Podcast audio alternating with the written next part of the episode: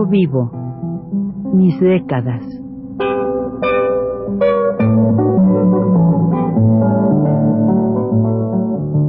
Juan de la Cabada, mediante esta serie de programas radiofónicos, narra los momentos más intensos de su existencia como escritor, trotamundos, militante de la condición humana, todo lo cual es ya patrimonio de nuestra mejor literatura.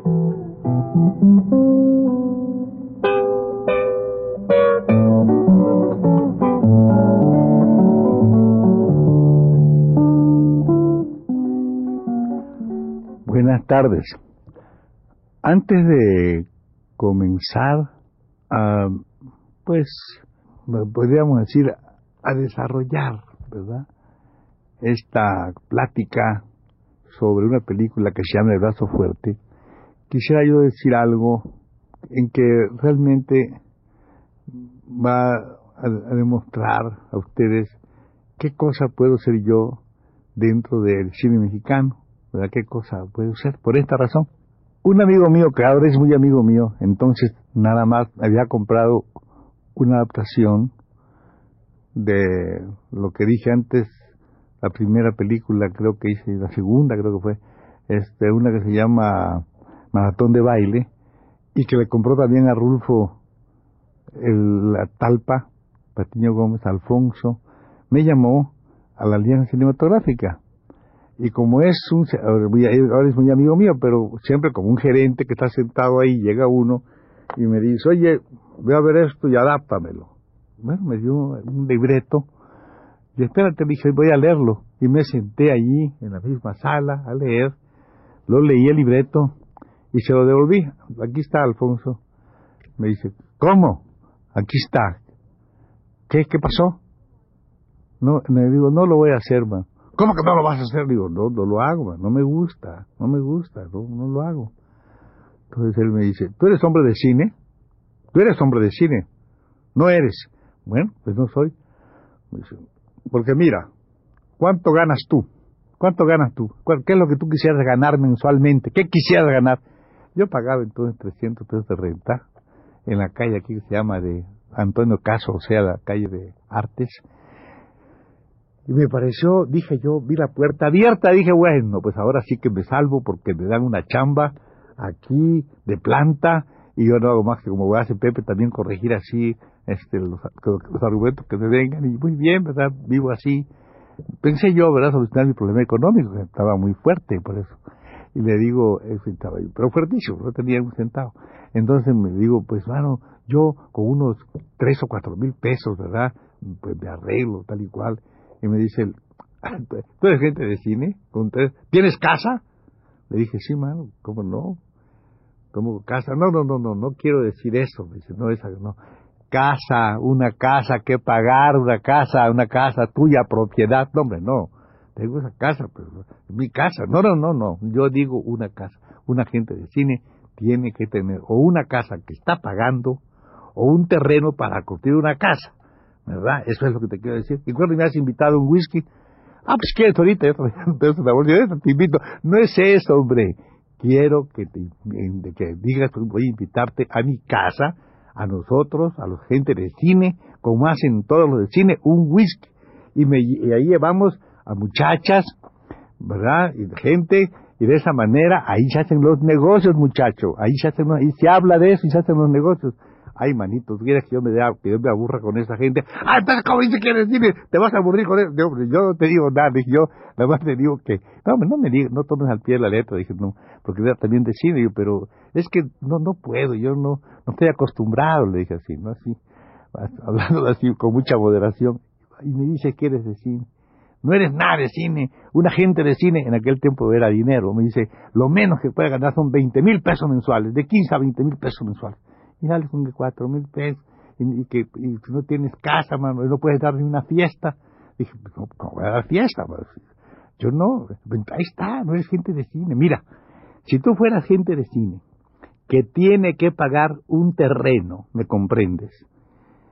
Y si no lo paga, se lo quitan. O una casa cuya mensualidad tiene que pagar alta, desde luego, paga el, el anticipo y después va pagando cada mes. Y si no la paga, se la quitan o un coche que no tienes, un coche, andas, andas a pie, ¿qué es eso? Andar a pie, ¿qué, ¿pero qué es eso? Pues, ¿qué, es el peatón? ¿Qué es eso? Eres gente de cine, el cine necesita tiempo, rapidez, moverse rápido, ganar tiempo, eso es. No tienes ni coche, entonces, ¿qué? Tuvieras coche, tuvieras que pagar también la mensualidad del coche y cambiar el coche, y entonces tú tienes que pagar cada mes casa o terreno, o casa y terreno, por si acaso, y el coche, ¿no?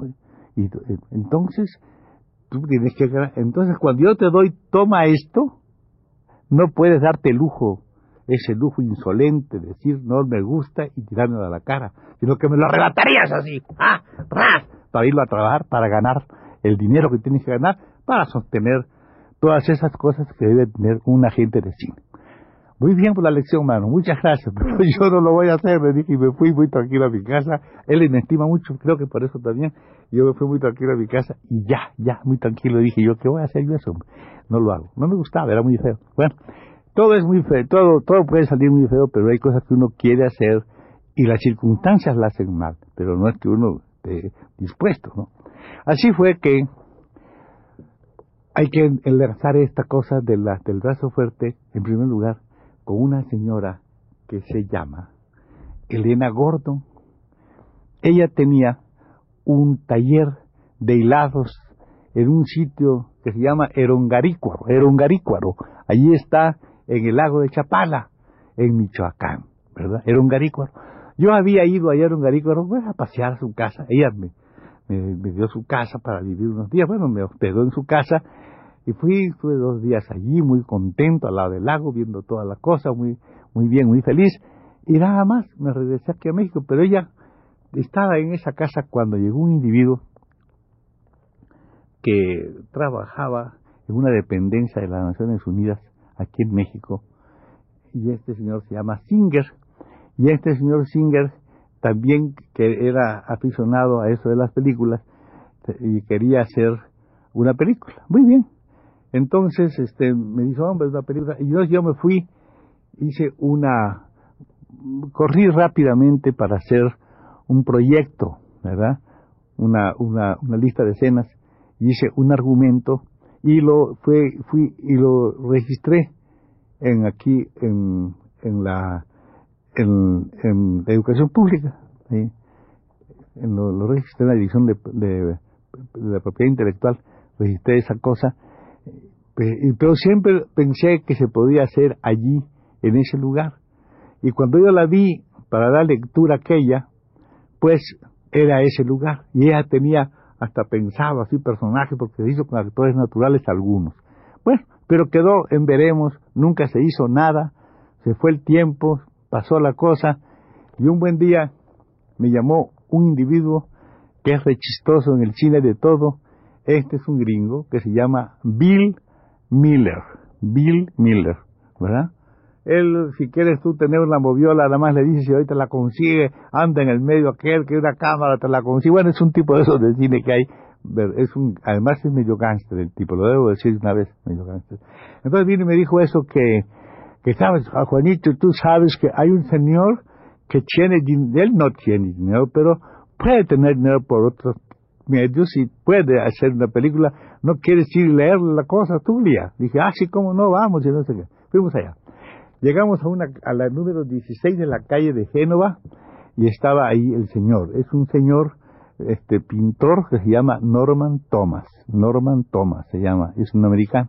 Pues bien, este me dijo a mí que, que tenía la posibilidad de una persona que era de su amistad y que se llamaba la señora Duff, la viuda de Duff, otra, esta no era gringa, era mexicana, se llama Rebeca Salinas, y que tenía un amigo a su vez que se llamaba, que, que, se llama Noriega, Noriega, y este Lalo Noriega, Eduardo Noriega, y que este amigo pues tenía también interés en hacer la película. Bueno, yo naturalmente pues le, le dije, bueno, pues Lalo, Lalo fue, oyó la cosa y también el otro, muy bien. Pero Lalo no entró en la sociedad, nada más se quedó él a hacerla. Es muy interesante todo este desarrollo porque es muy divertido. Entonces él que había oído, conocía el argumento, me dijo, a la adaptación y nosotros la producimos. Era muy divertido además porque el dinero era muy poquito, muy poquito dinero. Me daba a mí entonces este señor 750 pesos a la semana para que yo hiciera ese trabajo. Pero como yo no sé hacer trabajo de escribir en máquina, yo tenía que llevar a una persona que escribía en máquina. A esta persona que escribía en máquina le daba yo 350 pesos a la semana, yo me quedaba con 400, ¿verdad? Por hacer la obra y todo. Este era un hombre muy inteligente y muy buen amigo mío, que se llama, que se llama, se llama él, o sea, murió ya, se llama Claudio Moret, trabajó en la televisión, un individuo muy, muy, muy interesante, muy curioso. Entonces, pues, empezamos a trabajar allí en el número 16 de esa calle y me debe dar 750 pesos a la semana, aquel señor. Naturalmente, este Moré, ahí hacía la comida, ahí era muy bueno para eso, y hacíamos la comida en aquel, aquella, aquel apartamento, aquella cosa del señor este, del señor este Norman Thomas, el pintor, ahí estábamos muy, bonito ahí, aquí en la calle de, de en esta ah, calle de Génova, y claro, pasaba el tiempo y hacíamos la cosa muy bien, pero aquel cuate era muy chistoso, ¿no? Porque le dio por hacer lo siguiente. Me pagó la primera semana y la segunda semana, antes de que llegara el día de pago, que era el sábado, me invitó para que fuéramos a comer a un restaurante que está allí muy cerca de, este lugar. Es un, restaurante pues muy caro, de ahí de la colonia esta, de la colonia que se llama ahora la, la zona rosa se llama, la zona rosa se llama ese lugar. Bueno, la, la colonia. Y fuimos a comer ahí. Bueno, este, terminamos allí, comer y todo aquello. Me pareció, me dice, vamos a las jacarandas, pues vamos a las jacarandas, a las toda esa cosa, ¿verdad? Y ya salimos. El sábado no se apareció mi amigo. He de decir que el dinero no era suyo, ¿verdad? El dinero se lo daba la señora Dove, con quien él se iba a casar, una promesa de matrimonio. Se iba a casar, la señora le estaba pagando la película la señora. Era muy gracioso porque así era, era la cosa que venía. Y claro, el otro me cobraba. Yo estaba desesperado, así sin el dinero, y iba corriendo entonces a ver a un, a un individuo que se llama Glance, se llamaba, se llama Glance, el señor Glance, tenía un café que se llama El Carmelo, y llegaba yo con Glance, oye Glance, mano, préstame 300 pesos, no, sí Juanito, toma, yo un día se los daba yo a, mi amigo, íntegro, y yo me iba ahí a esperar, y este no venía el lunes, hasta el martes llegaba. Me decía, hombre, fíjate que no sé qué, y me daba el dinero. Así estuvimos nosotros, él me llevaba a todos los lugares más extraños del mundo, y, y caminaba, y caminaba, y caminaba la película así, sin hacer la cosa de plano, sin, nada más que toda lectura, sí, lectura y más lectura, yo terminando la película, y él de repente se paraba en el balcón, era muy gracioso, y decía, caramba, pues no han llegado los bonos de Hong Kong, los bonos de Hong Kong no han llegado. Y como no han llegado los bonos de Hong Kong, estábamos allí esperando. Pero así fue cosa de un mes, ¿no? Porque rápidamente se hizo la adaptación y ya se terminó la adaptación. La señora, por cierto, a veces se ponía muy triste, pero porque este, quién sabe qué dinero le sacaba. La cosa es que ella estaba así, yo le decía siempre, señora, mire, no hay nada en el mundo y menos una película que valga las lágrimas de una mujer. ¿Por qué no dejamos esto en paz? Y él decía, ya ves lo que dijo Juan, ya ves lo que dijo Juan.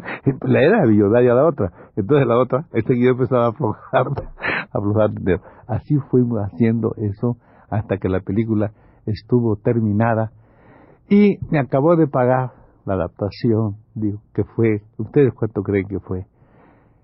Pues fue en total 12 mil pesos seis mil que me dio en abonos, así como de esos abonos que digo, y seis mil que me dio en efectivo, ¿verdad? Eso fue la película.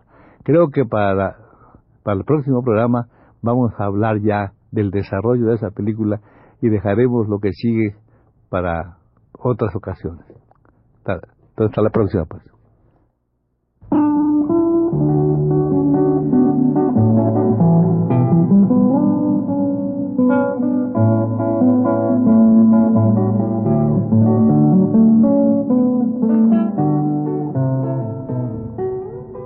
Recuento vivo. Mis décadas.